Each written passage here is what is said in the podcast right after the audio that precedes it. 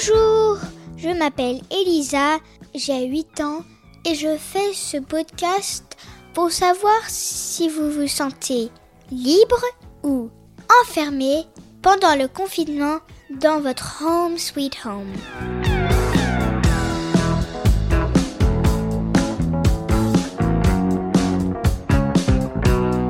Pour ce 39e épisode, on va écouter un docteur depuis le temps qu'on en attend. Depuis lundi, c'est le déconfinement. Et hum, peut-être que c'est encore plus dur pour lui. Parce qu'il y a encore plus de gens qui sortent dehors, qui se voient, puisqu'ils croient que le coronavirus est parti pour rien. Alors que non. Alors, ils peuvent se le donner beaucoup plus que quand on était en confinement. Tout le monde était comme Ah,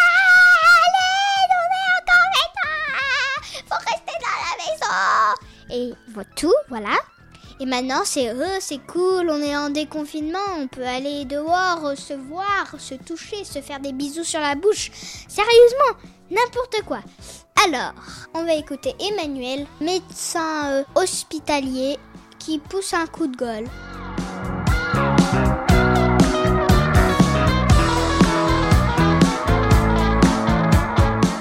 Bonjour, euh, je m'appelle Emmanuel, je suis euh, médecin hospitalier dans un grand centre euh, parisien. Et je voulais faire un petit commentaire sur euh, les images qu'on a vues euh, après notre première journée de déconfinement, toutes ces images de personnes sur le canal Saint-Martin, de personnes réunies comme pour fêter un petit peu cet événement après, après ces semaines de confinement pour lutter contre cette pandémie. Euh, le, petit commentaire, euh, c'est le suivant. Le déconfinement, ça signifie pas que le virus a disparu. C'est ça qu'il faut bien comprendre en fait. Le, le, confinement a été nécessaire pour euh, éviter en fait le débordement de notre système de soins.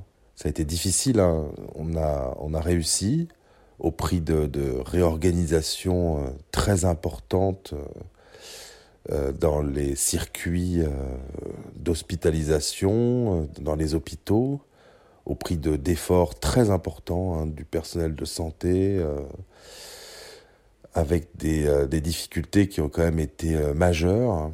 Et je pense que, j'espère en tout cas que la population s'est rendue compte qu'on était, qu'on était passé vraiment à deux doigts de la catastrophe et le confinement a, permis euh, de ce fameux lissage de la courbe, c'est-à-dire de permettre d'étaler dans le temps l'afflux des patients dans, dans les hôpitaux et dans notamment ce qu'on appelle les soins intensifs.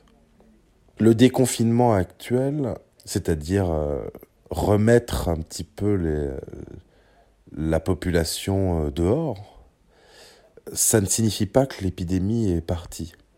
Euh, ça signifie qu'on est à un niveau de circulation du virus qui est redevenu faible, mais qui peut à nouveau remonter.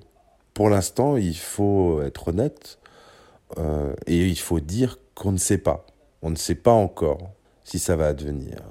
En tout cas, ce qu'on sait, c'est que se rassembler comme ça en grand nombre dans un lieu géographique assez restreint fait prendre le risque, si certaines personnes sont infectées dans ces, dans ces regroupements, fait prendre le risque d'une réactivation euh, de, de la pandémie, euh, enfin en tout cas de, du nombre de cas de virus. Et donc, plus il va y avoir de nouveaux cas, plus on risque en fait cette fameuse deuxième vague hypothétique dont on ne sait pas si elle va survenir pour le moment.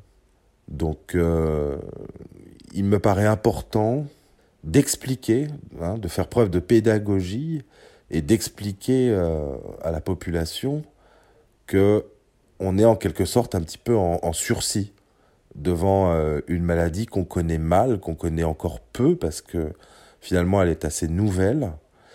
Et il faut quand même faire preuve de prudence, une prudence collective qui va nous permettre, j'espère, de limiter les risques et d'apprendre à vivre avec ce virus dans des conditions de sécurité acceptables.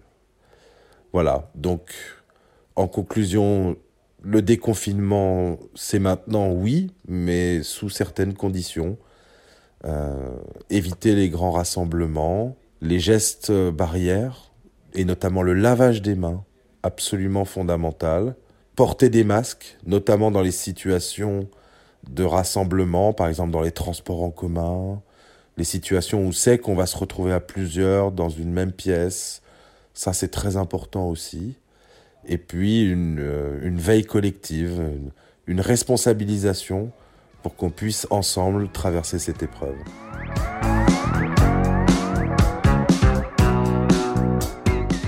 Merci beaucoup.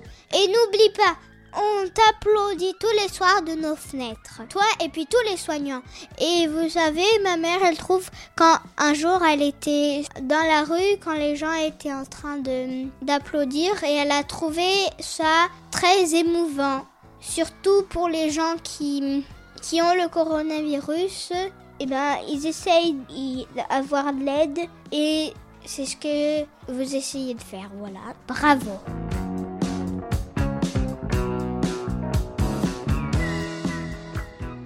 Bien sûr, envoyez-nous vos témoignages en vous enregistrant sur votre dictaphone et vous l'envoyez à marjorie.murphy@yahoo.fr. M A R J O R I E M U R P H Y at yahoo.fr.